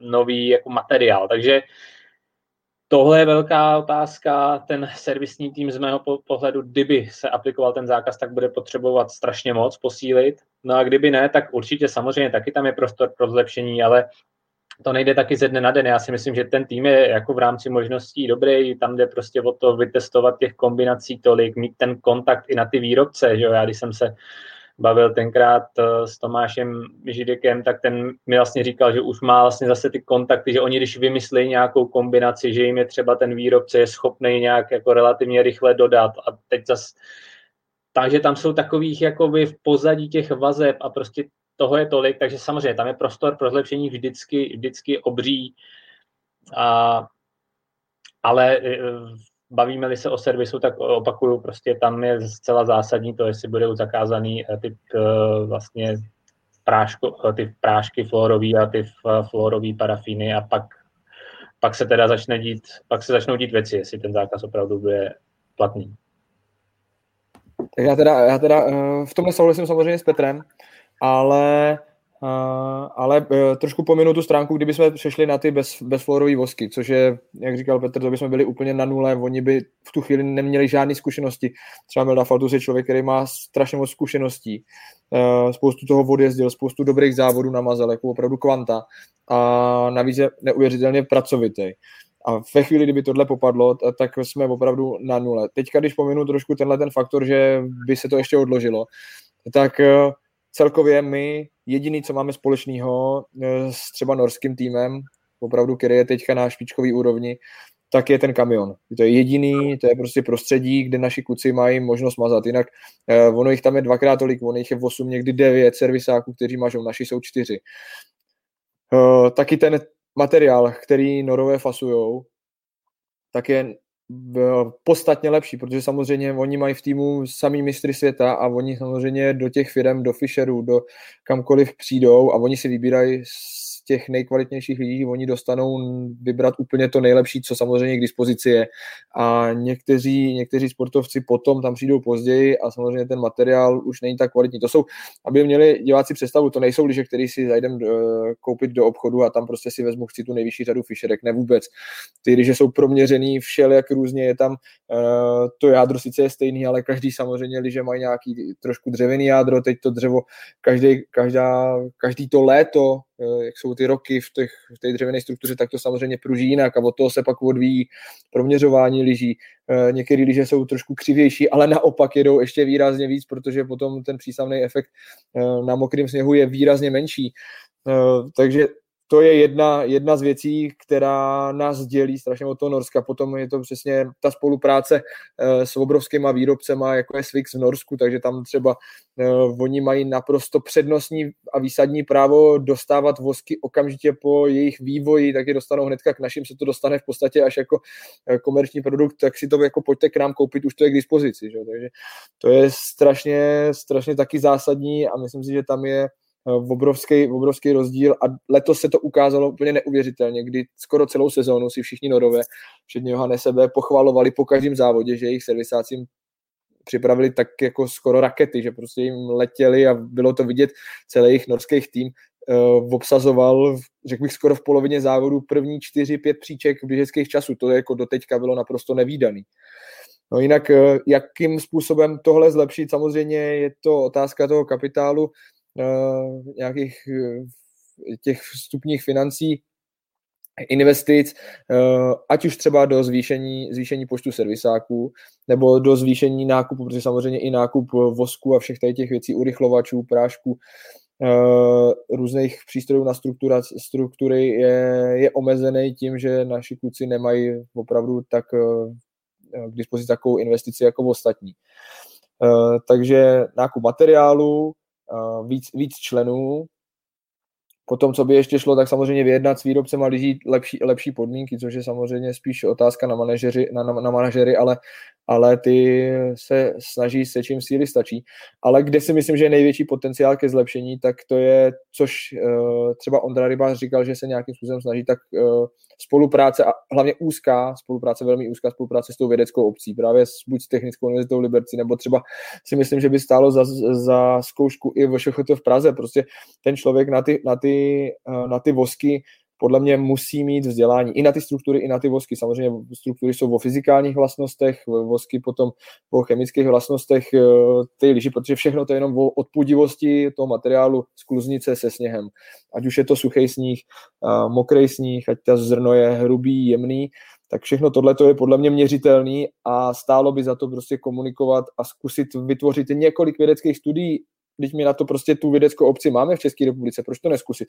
A věřím tomu, že Ondra Rybář jako tohleto samozřejmě v hlavě má, a protože on je člověk, který tohleto řeší ze všech nejvíc a že, to, že tímhle směrem se budou snažit aspoň udávat a o to větší smysl by to dávalo, kdybychom právě zjistili, že najednou příští rok se jezdí bez floru a je potřeba vyskoumat nové věci ty samozřejmě neflorové vosky budou a budou, budou jezdit, budou, budou platní, ale je potřeba najednou ty zkušenosti získat a získat je mnohem rychleji a ty data, eh, než jenom prostě čistým zkoušením pokus omyl, co nám jede, co nám nejede. Na to nemáme kapacitu a nikdy nebudeme. Navíc jsme země, která nemá trvalé na zemi, na, na, na našem území sníh, takže naši kluci by museli daleko cestovat, což je samozřejmě znova nepřínosný, teda ne, nepříno, ne, ne, ne, nepřípustný, nebo že se prostě tam nedostanou. Takže to je strašně komplikovaný, ale právě tím získáváním dat, kdy oni opravdu, řekl bych, v laboratořích spoustu toho můžou vyskoumat, tak to by byla podle mě cesta. No. Ještě jenom taková perlička, vlastně, eh, když se bavíme o tom vývoji, tak eh, firma Mazhus vlastně se chvástala už po mm, mistrovství světa běžců, že vlastně jejich závodník, teď si nepamatuju jméno toho Nora, který byl mladý třetí na padesátku, že jel na těch lyžích, které jsou už bez, bezflorový. A teďka na nich jel právě i Sturlaholm, Lagreit, eh, mají zelenou skluznici. A tak jsem se na Instagramu jim psal, jako OK, tak jsou bezflorový a to už jste jako je i namazali těma bezflorovými voskama, nebo prostě, a oni, ne, to se zbláznil, prostě jenom v té skluznici jako není flory, tak samozřejmě to je prostě jako naprášený tím florovým klasickým práškem. Takže jako, ale jenom, že už jako tady aspoň tuhle část vývoje mají nějaký značky za sebou, že už jsou lyže, které neobsahují ten flor v té skluznici a jsou schopni teda na něj eh, ty lyžaři závodit.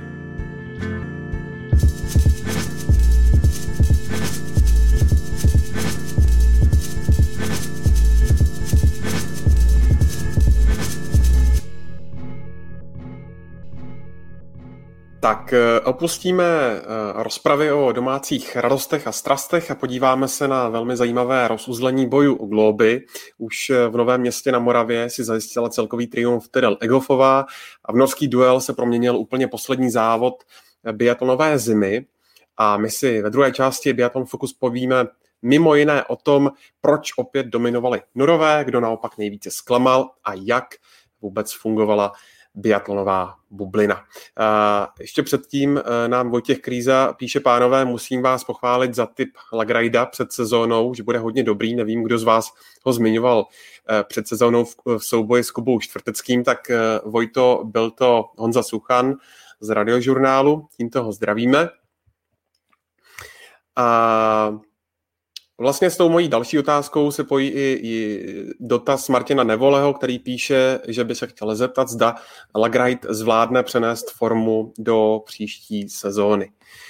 Eh, v Estersundu jsme mohli sledovat právě uchvatný souboj, ten velký křišťálový globus eh, mezi Johannesem Tingesem B a právě Stydlou Holmem Lagridem. Vlasto, eh, jak je vlastně podle tebe možné, že takový suverén minulých let, jakým je právě Johannes B., eh, dopustil tu bitvu až do toho úplně posledního závodu, eh, tím byl, tím byl závod eh, s hromadným startem a jaký potenciál se ještě vlastně skrývá v Lagrajdovi, kterému je teď 24 let.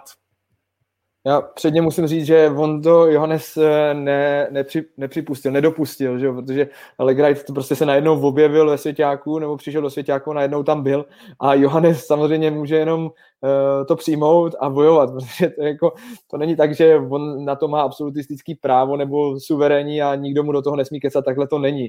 Že on není ten člověk, který o tom rozhoduje, o tom rozhodují ostatní závodníci sami za sebe ale uh, Johannes samozřejmě bojoval a bojoval právě do těch posledních metrů a zvlášť v těch posledních závodech bylo vidět, jak on neuvěřitelně hlídá, ale opravdu neuvěřitelně, každou ránu. Takovýhle soustředění, to jsem viděl naposledy uh, v závodě s Romaným startem uh, loni Fanterselvě, poslední závod na mistrovství světa, kdy Johannes každou střelbu úplně vypiloval. Zdaleka nebyl nejrychlejší, ale dal úplně, myslím si, že dal dokonce za nula a dal každou ránu ale to bylo opravdu, to bylo vidět soustředění pár excellence, to jako bylo skvělé a letos na konci sezóny to zopakoval, protože prostě bylo vidět, že mu jde o to nejvíc o ten velký křišťálový globus, o který mu samozřejmě se usiluje.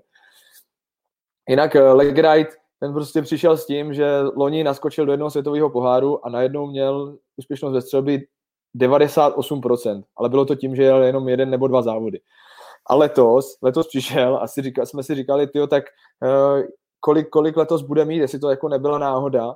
A on měl teďka na konci sezóny 92%, leže dokonce 96, to je jako, to je neuvěřitelný, kde on vleže jednu ránu z 20 nedá, ale ne na tréninku, to je jedna rána z 20 při závodě, což jako je opravdu uh, jedna rána na dvě čtyřpoložkový, dva čtyřpoložkový závody vležet. To je, to je úplně skvělý. A na tomhle on stavěl. Na tomhle on stavěl oproti Loňsku. Eh, to samozřejmě srovnání nemáme běžecký, ale on letos i díky té přípravě lyží v Honoru, o kterém jsem se bavil, že to chválili a měli rakety a tak dále a tak dále, tak on i díky tomu má ten běžecký čas eh, o 3% teda lepší než průměrný běžec, takže je plus minus 1% eh, s Johannesem B a řadí se k těm úplně samozřejmě nejrychlejším ve světovém poháru. A na takového člověka který sice nemá zkušenosti, ale má se o co opřít, což je ta neuvěřitelně přesná střelba, tak eh, to byla jenom otázka času, kdy se projeví tato jeho výkonnost střelecká, běžecká do těch výsledků. A ona se projevila hned od začátku. On přišel na individuální závod a přišel, viděl, zvítězil. Okamžitě. Legrite prostě suverénně individuální závod a, a v ostatním spadla brada. No a v tu chvíli začal ten boj o velký křišťálový globus, protože samozřejmě to nebyl jeho jediný vítězství. On vyhrál potom ještě, jestli si dobře pamatuju, eh, stíhačku, a, nebo hnedka ten druhý víkend a najednou leg right, leg right, leg right, ten typ, jak říkal jeden fanoušek, tak byl úplně skvělý. Já jsem to ani netušil, že Honza Sucha něco takového typnul.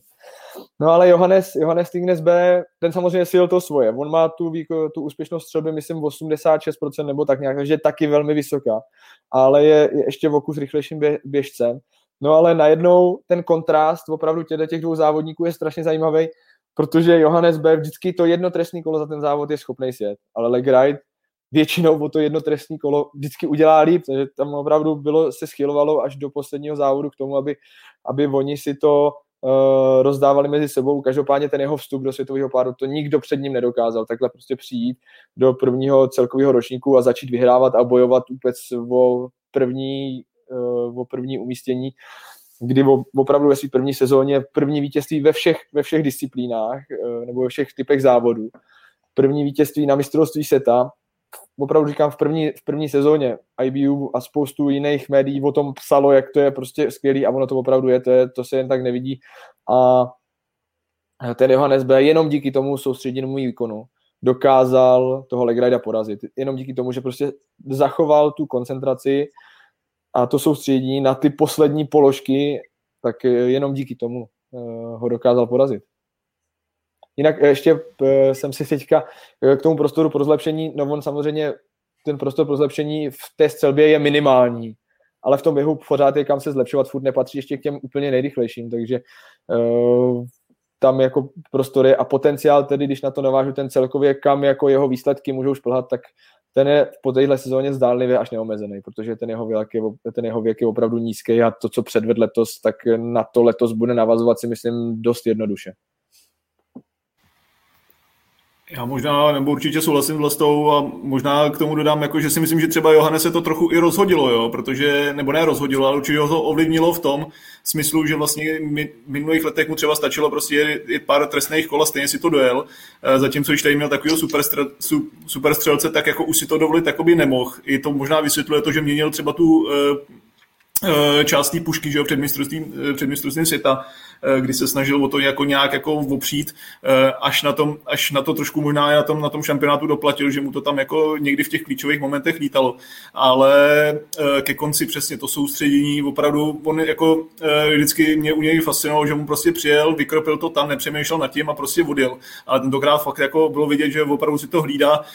Ještě mi to připomnělo i možná loňský Kontiolach, kdy tam bojoval o ty dva body s tím Furkádem, tam to taky hlídal, jak se, jak se možná dalo eh, a taky tehdy ten, nebo ten, ten svěťák vyhrál těsně v tom posledním závodě po nějakým určitém dramatu, kdy tam Martin vlastně vyhrál ten závod, eh, tak jemu taky už to bylo o každou pozici, kterou a jedno trestní kolo by ho odsunulo eh, už jako z toho křišťálového globu velkého, takže on jako zopakoval to, že prostě, když prostě nad tím, ne, nechci říct přemýšlí, ale když prostě opravdu se na to soustředí.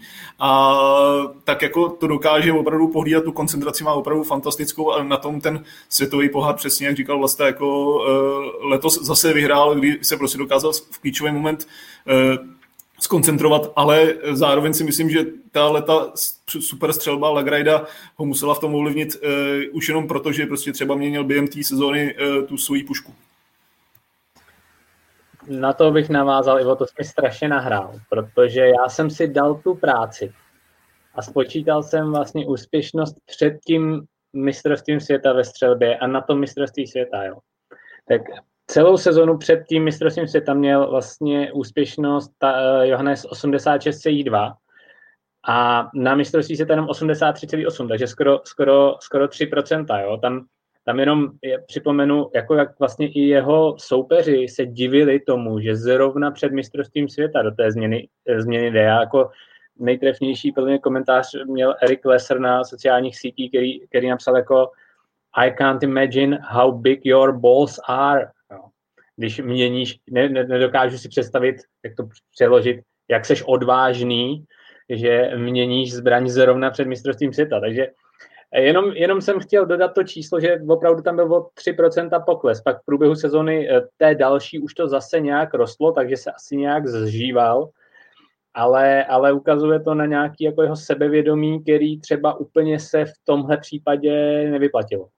Mě ten, ještě bych doplnil takovou jakoby eh, vzpomínku historickou, mě to připomnělo trošku ten souboj letošní, možná ten souboj tady bez uh, Emilem Hegle Svensenem před vlastně deseti lety, protože uh, když tady bylo řečeno, že vlastně uh, Legrite uh, je ten, že nikdo před ním nedokázal něco jako podobného, že by hned tu první celou sezónu uspěl, tak vlastně u Tarie B to bylo tehdy vlastně, nebyla to první, ale druhá sezóna, dalo by se říct, mezi elitou. A tehdy to byl taky souboj vlastně zkušeného, ostříleného, zkušenějšího uh, závodníka s uh, úplně jako s nováčkem a um, tehdy tedy vyhrál ten, ten nováček a, uh, a bylo to taky jako o pár bodíků, ale vlastně obráceně a od té doby potom můžeme se dohadovat, když byla tam ta otázka, jestli to je Legrite schopný zopakovat, můžeme se dohadovat, co nastane, protože po vítězství tady B potom začaly roky dominance Martina Furkáda a i, i vinou toho vlastně potom tady už nikdy jako nezopakoval ten úspěch, ale Eh, to neznamená, že eh, se Legrite jako mm, ztratí, naopak u něj to může znamenat, že naopak nějaká nová éra začíná. Tak já jenom zareaguji ještě, eh, jak říkal Petr, právě na tu, na tu pažbu. Tam opravdu ta pažba není věc, která se mění v průběhu sezóny. To bylo naprosto neuvěřitelné, my jsme se tomu strašně divili, to jako jsme to nechápali, protože e- Erik Lesser to tím komentářem vystihl naprosto přesně. Já bych to přiblížil, ten biatlonista, ta pažba je v podstatě prodloužená ruka. Vemte si, že by vám prostě někdo nauč, dal novou ruku, abyste se s ním museli naučit pracovat. To je, to je tak strašně zásadní věc. S tou pažbou se zžíváte celý léto, kolikrát i několik sezón a opravdu uh, tu polohu musíte mít tak vyleženou, tak vystátou, že uh, si na to opravdu musíte dlouho zvykat. A ten Johannes, Johannes B. opravdu tam ta úspěšnost eh, v leže šla dolů. Ve stoje to není tak důležitý, ale v tom leže ta poloha musí být tak strašně pořád stejná, musíte na to být tak zvyklí. Eh, opravdu jako prodloužená ruka, to musí být součástí těla. A proto jsme to naprosto jako nechápali a ty čísla potom byly podle toho, ale nějaký důvod k tomu musel být, jestli, jestli ho k tomu donutilo to, že má vedle sebe prostě soupeře, který má vysokou procentuální úspěšnost, to, jsou, to je, je samozřejmě možný, ale pro mě to je jenom, takový, eh, jenom taková teorie že jo, co ho k tomu opravdu vedlo, to by mě zajímalo, jako, opravdu, protože ten důvod musel být strašně závažný. Tak eh, podívejme se taky na ženy, možná až překvapivě suverénně si letos počínala Tyrell Egofová eh, ze světového šampionátu, si odvezla šest medailí, z toho čtyři zlata a skoro o 200 bodů ovládla před svou krajankou Marte Osbovou Rejslandovou celkové pořadí seriálu. Ivoši, co chybělo těm jejím uh, nejbližším pronásledovatelkám a třeba kde hledat největší zklamání podle tebe? Uh, tak co chybělo soupeřkám? Uh, možná nebo určitě eh, ta konzistentnost, kterou předváděla Tyry Legofová letos, ta byla výborná. Ona vždycky, nebo v těch minulých letech doplácela na to, že, že prostě přijela třeba dobře rozitý závod a pak tam nechala čtyřku na stojce a, a zkazila to. Ale tentokrát jsme fakt viděli, že ona po sprintech dokázala vítězit v těch stíhacích závodech. Eh, na lyžích prostě dlouhodobě patří k, nej, k nejrychlejším. Byly zmíněný prostě skvěle, skvěle připravený obecně norský lyže takže to, to se opět zase jakoby v tomhle tom potvrdilo, eh, ale ona se, myslím si, že strašně s, s, vyrovnala právě při té při střelbě a díky tomu dokázala prostě zvítězit v, v řadě těch závodů, navázat na ty předchozí vítězství. Eh, byl tam, byl, byl tam, myslím, musím říct, že mě to trošku překvapilo, já jsem asi možná před sezónou si víc sázel na, nebo bych si typoval možná víc na Marte Roysalandu Olsbovou, eh, která vlastně měla skvělou, tu minulou sezónu. Eh, na druhou stranu si myslím, že Tyri Legofová byla eh, v loni také blízko, kdy vlastně to ztratila v tom těsném souboji s Doroteou Víredou, potom těsně ke konci, takže teď se, teď se jakoby v tomhle tom dočkala, bylo vidět, že opravdu zapracovala na těch, na těch nedostacích z toho minulého roku, kdy vlastně nevyšlo to mistrovství světa v Anterselvě, naopak letos vrcholu roku úplně fantastický z jejího pohledu. Ehm, takže ehm, byl tam, byl, určitě, určitě se sečetlo, nebo uh, někde jsem i čet před začátkem sezóny, že prostě měla nějaké problémy s dýcháním, uh, že tam prostě měla nějaké jakoby uh, potíže, ale, ale to, se, to se vůbec jako uh, v sezóně vůbec nepromítlo a ona díky té své uh, jako stabilitě, uh, kterou během té sezóny potvrzovala i, i při té střelbě, uh, ve stoje především, protože ona tu lešku už do té doby měla skvělou, ale v té stojce jí to vždycky občas jakoby ulítlo, eh, tak tentokrát opravdu to hlídala, bylo to i několikrát vidět, já jsem se vždycky při těch záběrech uh, jsem se trošku pousměl, jak ona tam prostě přijela a teď opravdu tu polohu tak opravdu jako tam ještě pérovala, sladila, jo, hodně se uh, snažila, aby byla opravdu stabilní, bylo vidět, že to má opravdu natrénovaný, že se snaží přesně udělat to, co na tom tréninku a vyplatilo se jí to, bylo to opravdu letos vodní skvělá sezóna. Eh, myslím si, že jsem to čekal eh, paradoxně víc, eh, víc suverenější u mužů než u žen. Tam jsem si říkal, že to bude, že to bude vyrovnanější, že tam prostě vyskočí třeba Hanna Ebergová, že tam bude, nebo že tam, ona tam vyskočila, ale že tam bude třeba blíž a že tam budou i další, další závodnice Denis Hermanová, když už se třeba bavíme o těch které jakoby určitých zklamáních, tak možná třeba vodní jsem čekal trochu více, i když samozřejmě do té desítky nakonec jakoby byla, ale Možná jsem jí čekal, že prostě bude stabilnější v tom boji o, o, ten, o ten velký křišťálový globus.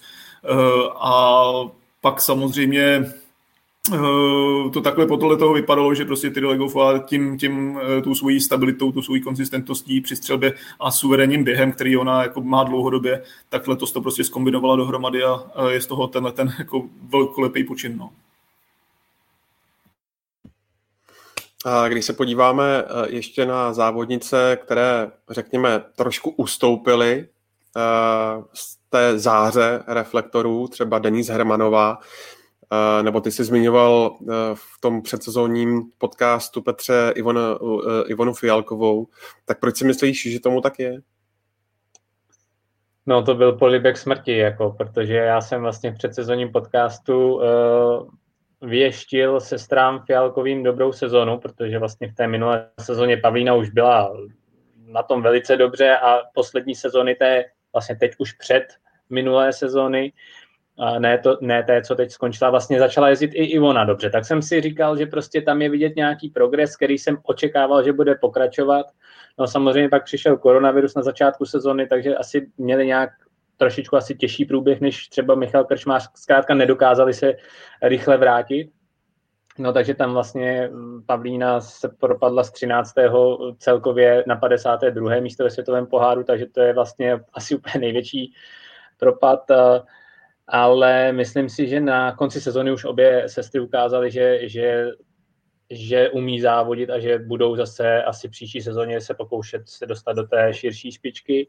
No a Denise Herman, ono, ona měla odkud padat, no, jako mm, když se o ní bavíme, jako, že propad, tak samozřejmě z třetího celkově na desátý místo, ale eh, spíš jako ztratila nějakou tu, tady už jsme zmiňovali tu vlastnost jako tou konzistentnost. Prostě dokázala být uh, nějaké závody opravdu nahoře, byla i na stupních vítězů, ale samozřejmě zase tam byly závody, kde úplně vypadla, jo? Takže, takže spíš jako v tomhle vidím tu změnu, ale, ale pořád to je prostě Denis Herman, která dokáže jako přijet na olympiádu a vyhrát sprint jako o 15 vteřin. Takže tam měla odkud padat. No a když ještě jenom jsme sice v ženách, ale ještě jsem koukali na muže, tak tam bych asi zmínil vlastně Loginova, ale to je zase úplně stejný příběh. Jo. To jsou prostě rusové, nevyspytatelný tým, člověk tam nevidí za tu oponu a je prostě úplně možný, že zase prostě v tom olympijském roku on se vrátí jako ve velkém stylu. Jo. Ale letos byl hodně nevýrazný, hodně neviditelný. Každopádně, jestli se vrátí, tak určitě ne pod ruskou vlajkou. tak, tak. Uh, ještě když se vrátíme vlastně k tomu uh, poslednímu světovému poháru, který se původně měl jet uh, na Holmenkolenu, ale nakonec kvůli koronavirovým opatřením se končilo ve Švédsku, v Estersundu, tak eh, byly to, Hinku, vlastně regulární podmínky, když přihlédneme eh, k té větrné loterii, která tam panovala? No ne, tak Estersund je vždycky, eh, nebo z pravidla je větrnější, tam od toho jezera prostě mm, fouká a jsou tam, prostě točí se tam vítr, jsou tam nárazy větru, ale mm, já vždycky jako, nebo často si vzpomenu na taky ten závod mm, asi před osmi lety, byla to myslím, že stíhačka žen a ehm, na YouTube jsou z toho eh, hezká videa, eh, jak prostě ten vítr v podstatě, eh, když přijeli biatlonistky, první přijela Domračevová a ulehli tam klešce, tak ten vítr byl tak silný, že jim skoro odvával ty, ty hůlky, co si, co si položili vedle sebe a on tam ten, záko, ten, ten závod se později nedojel a mm, myslím si, že takhle hrozné to rozhodně letos nebylo, nebo vlastně, eh, když se podíváme jenom dva roky naspátek na vyvrcholení mistrovství světa a třeba tu, eh, ten závod s hromadným startem eh, mužů, tak mm, to bylo taky jako velice takový jako divoké, bych řekl a myslím si, že letos ačkoliv, ačkoliv ten vítr byl samozřejmě nestandardní, nebo byl prostě možná pro Estersund standardní, ale uh, byl takový jako méně čitelný, tak uh, hold to se občas stává, takže bych neřekl, že by to bylo úplně na regulérní vyvrcholení sezóny. Prostě může být ještě podstatně, podstatně a mnohem hůř já si dovolím teda s tím naprosto souhlasit, protože zkrátka je to venkovní sport a nedá se nic dělat, je to, s tím do toho všichni jdou a dokud ty podmínky nebudou takové, že by si závody museli zrušit, že by byl extrémně velký mráz nebo ten vítr byl nebezpečný, takže by tam něco padalo na trati, tak si myslím, že jako uh, není co řešit, samozřejmě závodníci v tom jsou zainteresovaní, mají spoustu pocitů, ale my to takhle s odstupem můžeme hodnotit jako objektivně a z pohledu pořadatelů si myslím, že to bylo naprosto v pořádku a hold prostě poslední kolo světového poháru bylo větrný, je to venkovní sport? Eh, ještě zmíním dotaz Daniela Chrásky, eh, který se vás ptá na váš názor ohledně eh, lotyšského biatlonisty Andrejse Rasturgujevse a jeho vynechání tří dopingových kontrol a pokud se nepletu, tak Rasturgujevs má teď zastavenou činnost. Tak co na to říkáte? Tak já asi si myslím, že eh, naprosto dobře, že má pozastavenou činnost, protože zkrátka eh, dopingové kontroly a častý dopingové kontroly je to, o co jsme jako strašně dlouho bojovali, aby ten sport bylo prokazatelný, že je čistý, aby všichni museli dokazovat, prostě, že jsou čistý. A pak, když a bylo to vědomně, ty dopingové komisaře obchází a nezúčastní se těch kontrol, tak prostě se neděje něco, co je v souladu s pravidly a v tu chvíli je ten trest na místě. To, jestli, je, uh, jestli nějaký doping bral nebo nebral, to je vedlejší úplně. Prostě nedodržel pravidla a za to, za to prostě je takovýhle trest, který byl dopředu daný a on o tom věděl.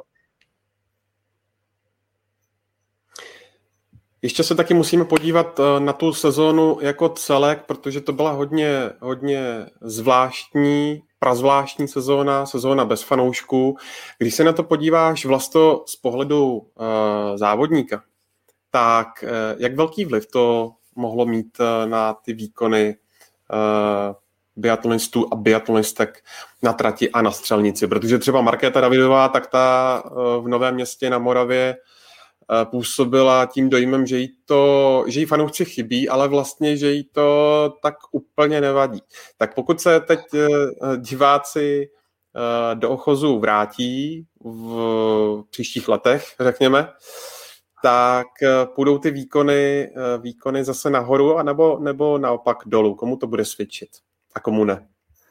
No tak řekl bych ten postoj, co si vyjádřil ohledně Markety Davidový, tak to je naprosto, bych řekl, to, to je takový postoj, který bude sdílet naprostá většina závodníků. Prostě bude jim, budou jim ty diváci chybět, celá ta atmosféra, kvůli které jim je to bavilo, ale zároveň jim to nevadí, protože ten, ten biatlon nebo ten, ten část závodu na střelnici je mnohem jednodušší. To, že diváci nejsou ubralo strašně jako jeden obrovský rozměr, protože oni nejenom, že dokážou povzbudit ty fanoušky a vyhecovat domácí závodníky pod trati a, a i na tom stadionu, ale dokážou taky neuvěřitelně znervoznět a jako prostě přijet eh, na střelbu a uh, trefovat na 50 metrů 4,5 cm terč eh, s tím, že za váma řve 35 tisíc diváků, to je naprosto neuvěřitelný a ten hukot na každou ránu je tak obrovský a ten, ten závodník to skoro nejde, aby to jako nevnímal. A když teda beru samozřejmě tu domácí atmosféru na vrcholných akcích eh, a když je zdravý publikum, tak tohle se děje na každého závodníka, který jede v obednu, na každého prostě favorita, na každého známého zahraničního, je to úplně jedno.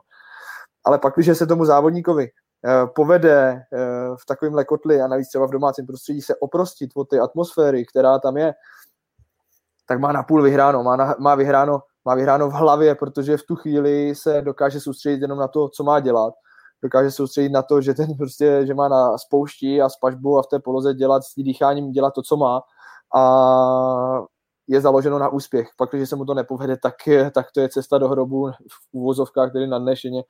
Eh, je to cesta, prostě, kterou se nechce závodník vydat, protože připustit si to, že za ním prostě jsou diváci, který za každou cenu chtějí, aby on tu ránu trefil, tak přece ten závodník je ten, kdo to chce nejvíc ze všech, že jo? A tohle si musí uvědomit, jakmile si tuhle uvědomí, tak mu to strašně pomůže a má napůl vyhráno. Jinak až eh, se diváci vrátí, jakože oni se jednoho dne určitě vrátí, kdy to bude, to je samozřejmě otázka, eh, tak eh, to bude pro všechny znova úplně nový a všichni budou všichni budou skoro jako začátečníci ve světovém poháru, kdy prostě eh, v minulých letech to, co jsme měli, eh, to, co jsme slychali od závodníků, kteří přišli mladí do světového poháru, jak říkali, no největší změna je v tom, že to je neuvěřitelný kotel diváků a ta nervozita a ta atmosféra, která tady je, to jsem do teďka nezažil. To byl vždycky největší aspekt toho, co noví závodníci říkali, když přišli do světového poháru od té sezóny, až budou diváci, tak to bude úplně stejný pro všechny samozřejmě některý už tím budou mít zkušenosti s předtím, takže si na to rychleji zvyknou a kdo se na tohle líp adaptuje, tak uh, bude mít navrh. To jsem chtěl říct, to tím, čím jsi skončil, že možná pro ty eh, závodníky, který jsme tady zmiňovali, Karlík, Mikiska a tak dál, který si vlastně šli okopat kotníky jako poprvé mezi tu elitu, že pro ně tahle divno sezóna vlastně možná byl ideální čas, jakože najednou se změřili s těma nejlepšíma ale zároveň se nemuseli potýkat, potýkat s tímhle aspektem, který na rozdíl od nich ještě neznají, jo, že prostě Johane se těžko rozhodí prostě ta atmosféra, ale oni naopak by se třeba nechali strhnout, přijeli ve vyšší tepovce nebo něco uspěchali a tedy.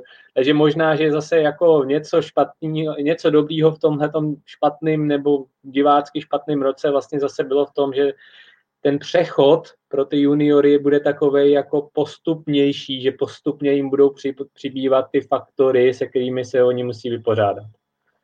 Mm, naprosto souhlasím úplně ve všem. Uh, tak, ještě se tady objevil jeden dotaz Jakuba Zouhara, který se ptá, uh, zda má uh, Emilian Jacquelin šanci příští sezónu na Velký Globus tak viděli jsme to v téhle sezóně sami. Na jedné straně mistr světa, na druhé straně tam byly některé závody, kdy uh, dokázal nedat všech pět. Tak jak to vidíte? Tak já osobně si myslím, že závodník jako Emilian uh, má šanci na křišťálový globus úplně každý rok. Jo, tam stačí.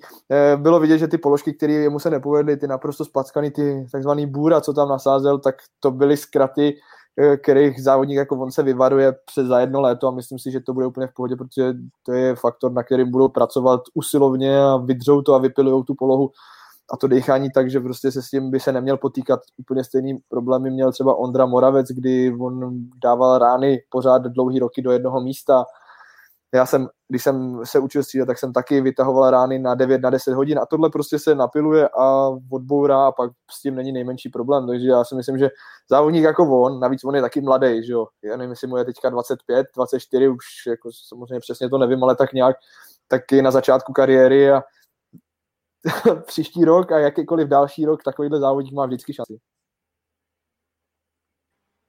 Hlavně má dobrou mentalitu. Mně se prostě třeba líbí, jak se dostal i tomu Johannesovi do hlavy. Jo. Prostě když tam byly ty závody, a už to nebylo jednou, když s ním on jel to poslední kolo na střelnici, a vidíte, že on není jako ten, kdo tam jede jako to nepokazit. On tam jede vyhrát jako na té střelbě. On prostě přijede a prostě to tam nasází a porazí i toho Johannese. Jo. Takže jako mentalitu vítěze on určitě má, no, je ten potenciál obří. Navíc ne, každý si troufne s Johannesem do finiše a ono ho tam jako vždycky nějakým stylem přesně cukne, že jo? Takže, tak, takže nebo ho prostě rozbourá, takže on jako přesně, dost, už se mu ji dostal pod, pod, pod kůži a, a, a v tomhle tom je, eh, řekněme, velký kandidát do budoucna na velký křišťálový globus, protože toho současného krále, že jo, prostě si ve finiši prostě porazí. No, on opravdu to poslední kolo, to, co dokáže předvíst proti nejrychlejšímu chlapu, což je Johannes, tak to je, to je sebevědomí, to je neuvěřitelný. Ta poslední položka, jak říká Petr, naprosto přesně úplně stejný. Já jsem ho měl několikrát eh, přímo v elektronické tušce v analýze ve studiu a tam jsme přímo rozebírali ve zpomaleném záběru a pod lupou, jak on najíždí, jak on dechá, jak spouští, to je prostě krása, akorát se musí vyvarovat těch chyb, který dělá, je to pořád člověk, ale mladý a on ty chyby odbourá. Ještě jenom připomeňme vlastně, promiň Hinku, uh, že vlastně Norové změnili pořadí vlastně úseků ve štafetě. Jo? Já, jako já jsem byl přesvědčený, že to je tím, že prostě ten Johannes už nechce znova, je to poslední kolo jako s Emilianem a vlastně nefinišoval po dlouhé době. Jo? Tak to mně přišlo úplně jako ten příklad, že hele, já mám z něj strach prostě. Jo? Pojďme, to, pojďme to přeskupit. Jo, to je, já jsem to je chtěl... takový... No, mluv, já si to řeknu potom. No ne, já jsem chtěl, promiň, já jsem chtěl navázat na ty diváky, že to je, myslím, že přesně ten typ právě třeba je závodník, kterýmu ty diváci jako mm, pomůžou ještě víc, jako protože prostě ten, ta mentalita vítěze, uká, jako chtít se ukázat prostě a takový jako trochu teatrálnost, řekněme, tak myslím si, že mu rozhodně nechybí. No a jenom k tomu složení štafety, jak si říkal Petře, to je takový hledání souvislostí, které by tam mohly být. Samozřejmě je to strašně zajímavý, je to pěkný, ale já bych samozřejmě ty příčiny hledal nejenom v tomhle, ale i někde jinde. Je to samozřejmě možný, protože Johannes si může říct, hele, já si s ním prostě do toho finiše nevěřím. Takhle to je, a nabil by to naprosto objektivní důvod a nikdo by proti tomu nemohl mít, eh, mít nic, naopak by Norové mohli být rádi, že člověk jeho formátu tohle dokáže přiznat. Bylo by to jedině dobře. Ale říkám, možná zatím je ještě taky jako trošku jiný pozadí, než by se mohlo zdát v tomhle tom, no. Jasně, jasně, to já jsem si jen tak jako za, zafantazíroval. Ivoše, ještě eh, když se dotkneme té bubliny, která vlastně vznikla na popot IBU eh, kvůli, kvůli koronavirovým opatřením, tak až na nějaké dílčí hm, pozitivní testy, eh, které se vlastně kterým se nevyhnula ani česká reprezentace někdy z kraje ledna kolem světového poháru v Oberhofu, tak dá se říct, že to všechno zafungovalo úplně perfektně? Tam to byla bohužel, nebo bo, taková, taková prostě jediná malinkatá mezírka e, vlastně v tom systému toho těch Vánoc, jako. Asi si myslím, že prostě, a, ale zase zároveň e, tím jako nemá cenu jako spekulovat, kde vlastně se stala chyba, nebo kde prostě, kde se vlastně ten koronavirus jakoby v českém týmu objevil, protože to je dneska je tak nevyspytatelný, že, že prostě spousta lidí eh, ho prostě eh, se bohužel ho chytla a ani třeba nedokáže úplně identifikovat, kde, jo, takže ono to je, dneska už je tak, tak ta situace v takovém stavu, že, že už se to prostě dá těžko jakoby nějakým stylem i ve, kdekoliv jako nějak trasovat, aby to mělo nějakou jako úplně relevanci, kde, kde, kde se stala chyba.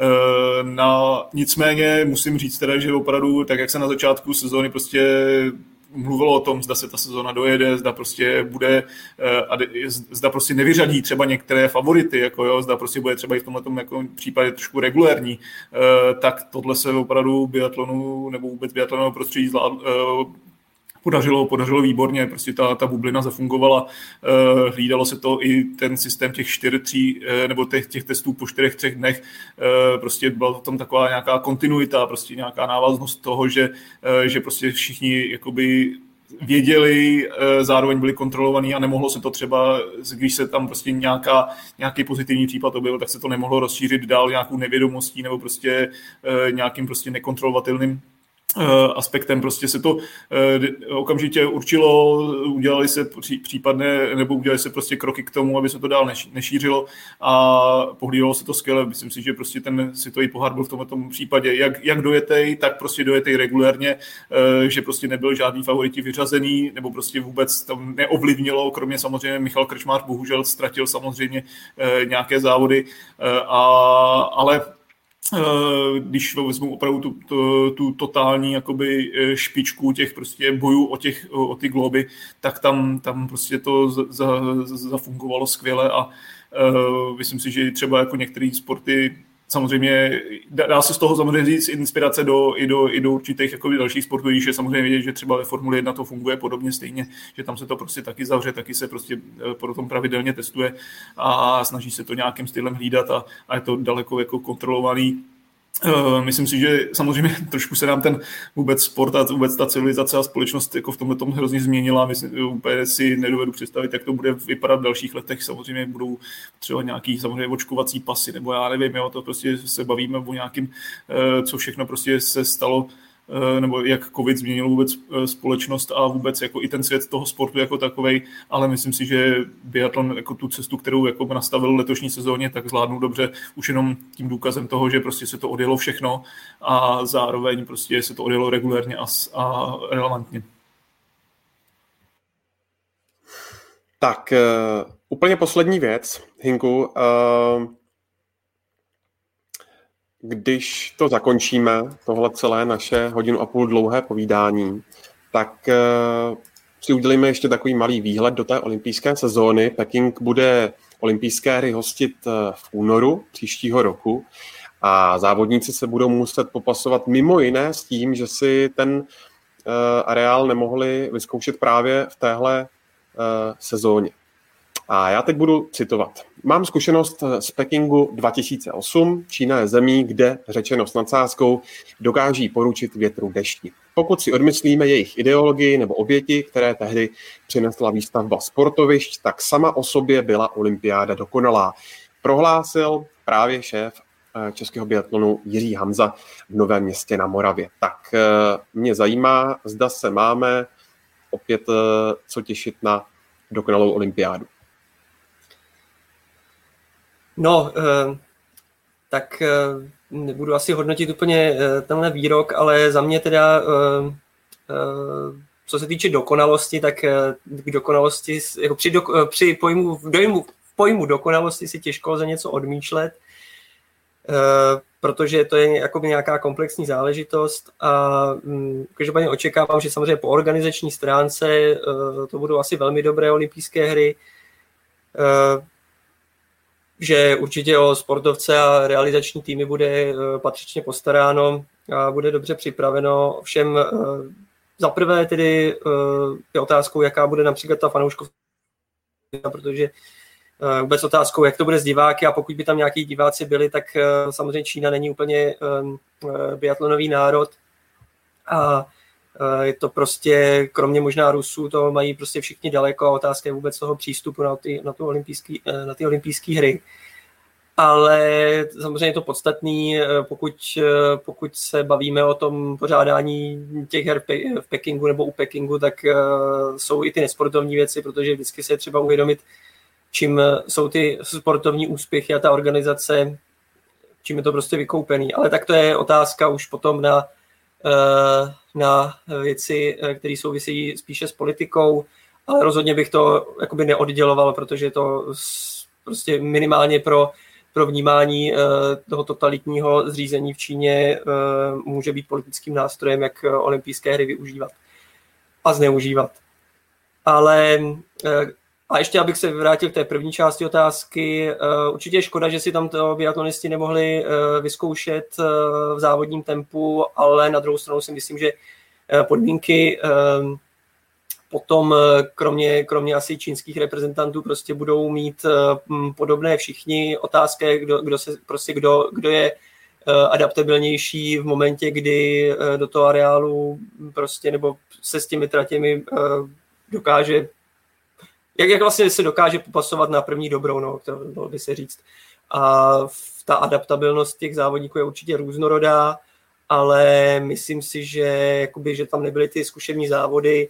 Eh, z pohledu organizátorů to určitě asi jako problém nebude, protože mm, protože prostě čí, čín, čí, čínští organizátoři určitě v tomhle budou perfekcionisti, ale ale říkám, no, tak uh, snad, snad ty uh, příští olympijské hry se budou konat zase uh, mimo uh, státy, které mají totalitní zřízení. Tak, abychom to zakončili ještě nějak pozitivní, řekněme, tak Petře, jedna otázka na tělo. Jeden z diváků se ptá, zda si myslíš, že Dorota Vírová má na to získat na olympiádě zlatou medaili. Já si myslím, že určitě. Já myslím, že ta letošní sezona eh, byla ovlivněna nějakýma zdravotníma problémama, nějakými zdravotními problémy, zejména na mistrovství světa, ale už ten konec zase ukazovala, že i běžecky, kde je teda teďka její nejvíc tlačí bota, řekněme, na ty nejlepší ztrácí, hlavně v tom běhu, tak se nějakým způsobem trošku přiblížila k té špičce. Ale i v téhle sezóně, kdy běžecky opravdu docela ztrácela, tak v těch čtyřpoložkových závodech kontaktních je ona vždycky, vždycky vynikající, protože prostě na té střelbě získává. Samozřejmě v Estersundu předvedla jako vynikající položku, kde stála 2,40 asi jenom na ty stojce a čekala, jako že přestane foukat. Já už jsem si myslel, že tam prostě zůstane, jako až, jako že ji tam pak odnesou, až budou uklízet, jako. Ale to byla výjimka jinak, prostě to je skvělá závodnice a v těch, já jí věřím zejména v kontaktních čtyřpoložkových závodech, to znamená pak, když bude startovat někde v popředí ve stíhačce, určitě má šanci na zlato a to samý v masáku. Samozřejmě neříkám, že nemá šanci i v jiných závodech, ale zde já vidím jako její jako hlavní, hlavní šance a uh, hlavní možnosti uplatnit tu, tu, výbornou, tu výbornou střelbu. Tak jo, tak jsme, jsme na samotném konci tohoto dílu Biathlon Focus podcastu. Já moc děkuji Vlastovi Hinkovi, Ivošovi a Petrovi za rozbory, analýzy, komentáře a názory. Já, díky ahoj, taky za pozvání. Díky za vyjádřit svůj názor. tak díky, díky taky.